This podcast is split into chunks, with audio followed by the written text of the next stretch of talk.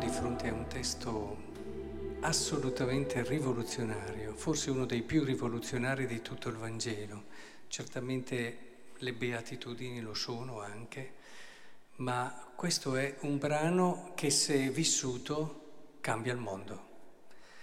Ed è importante che cerchiamo di entrare nella verità di questo testo. Gesù dice che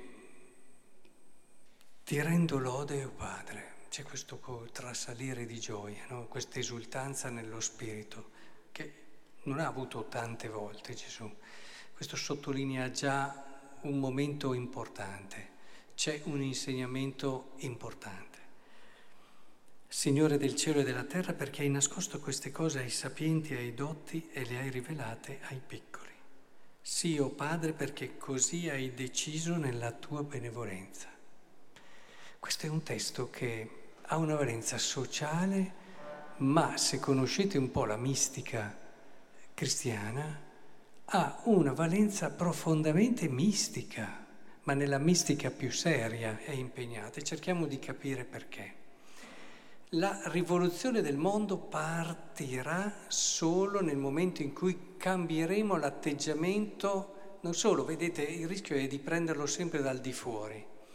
E, e ci sono state rivoluzioni che in nome della difesa degli ultimi, dei piccoli, insomma, almeno esplicitamente così poche, però alla fine hanno un po' cambiato l'assetto sociale. In alcuni casi si è poi ritornati pian piano dal momento che quelli che poi hanno vinto sono diventati però come i loro padroni di una volta ed è molto facile la tentazione. In altri casi qualcosa si è cambiato. Ma qual è il problema?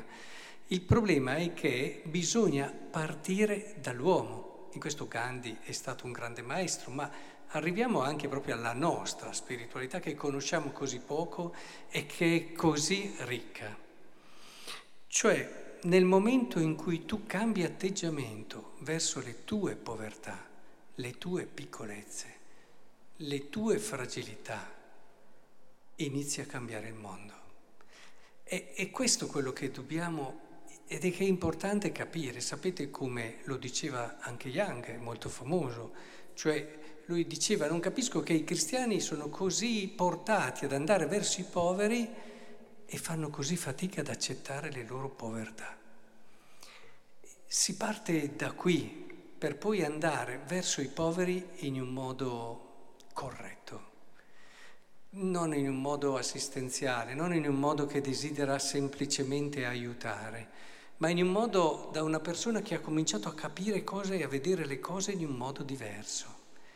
Perché come è vero che nel momento in cui tu ti apri alle tue povertà, e alle tue fragilità e le cominci a vedere con occhi nuovi, ti si apre dentro un mondo che non conoscevi, è come se si sbloccassero delle potenzialità e delle possibilità, un modo di vedere gli altri, un, un'energia che non credevi neppure di avere, una capacità di discernimento e soprattutto una sapienza che ti aiuta a capire molto meglio ciò che è giusto e ciò che è sbagliato, ciò che vale di più e ciò che vale di meno.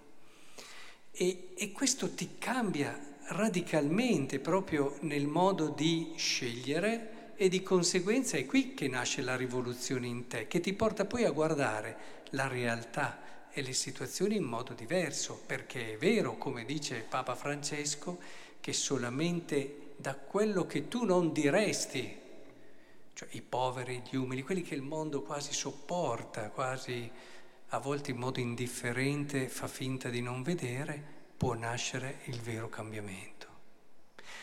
E, ed è lì che noi possiamo allora avviare poi un'onda sociale che può cambiare il mondo, ma sempre partendo da un modo diverso che è capire che lì c'è una porta nuova, c'è come una lettura nuova, una chiave nuova per leggere il mondo.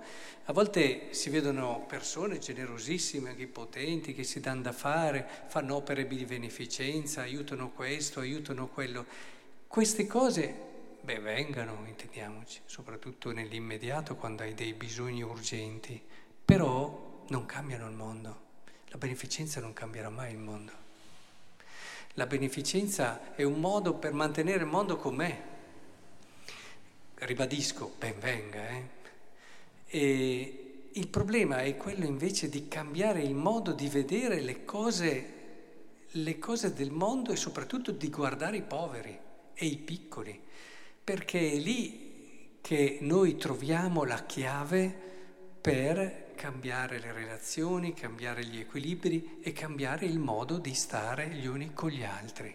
E di qui nasce il vero rinnovamento.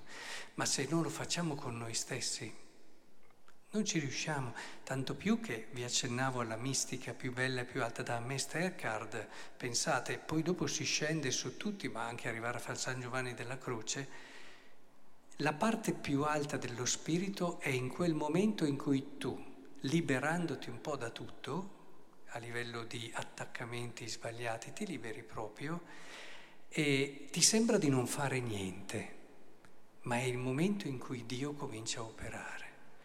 Ed è Lui che e non te ne accorgi, è, è la parte passiva, si dice quella più alta dello spirito, nel momento in cui tu smetti di essere tu che fai, è il momento in cui è Lui che comincia a fare. E se questo è vero per te, è vero anche per il mondo. Cioè noi credenti dobbiamo avere chiaro che chi salva il mondo è Dio.